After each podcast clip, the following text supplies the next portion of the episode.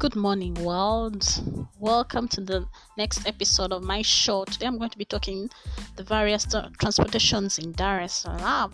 Now, I'm going to talk about uh, one of the most commonest and most easiest means of transportation in Dar es Salaam. Now, that is what is known as a bajaji. Now, a bajaji. Now, a bajaji is one of the easiest means of transportation in Dar es Salaam. So my first experience on a bajaji was like crazy. It was crazy and it was like, oh my god, what's this? So I, I happened to like get, order a bajaji using Uber. Now I ordered the bajaji and it comes, it picks me up from somewhere called Sinza, where I stay with my cousin.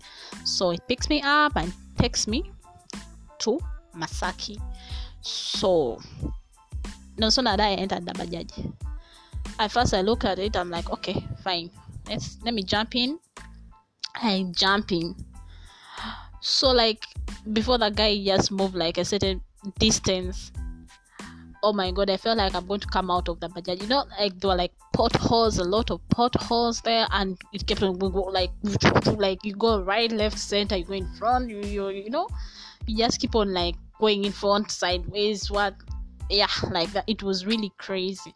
So he moved alongside that road that has potholes at, at first i kept on looking at my my my luggage. I'm like oh my god are my stuff safe? Or maybe they may end up jumping out of the of the of the bajaji. So the guy this guy drives the, the bajaji and oh at long last we finally reach the road the tarmac road now that felt a little bit easier but my dear first experience on a bajaj you feel like the bajaj is going to throw you out.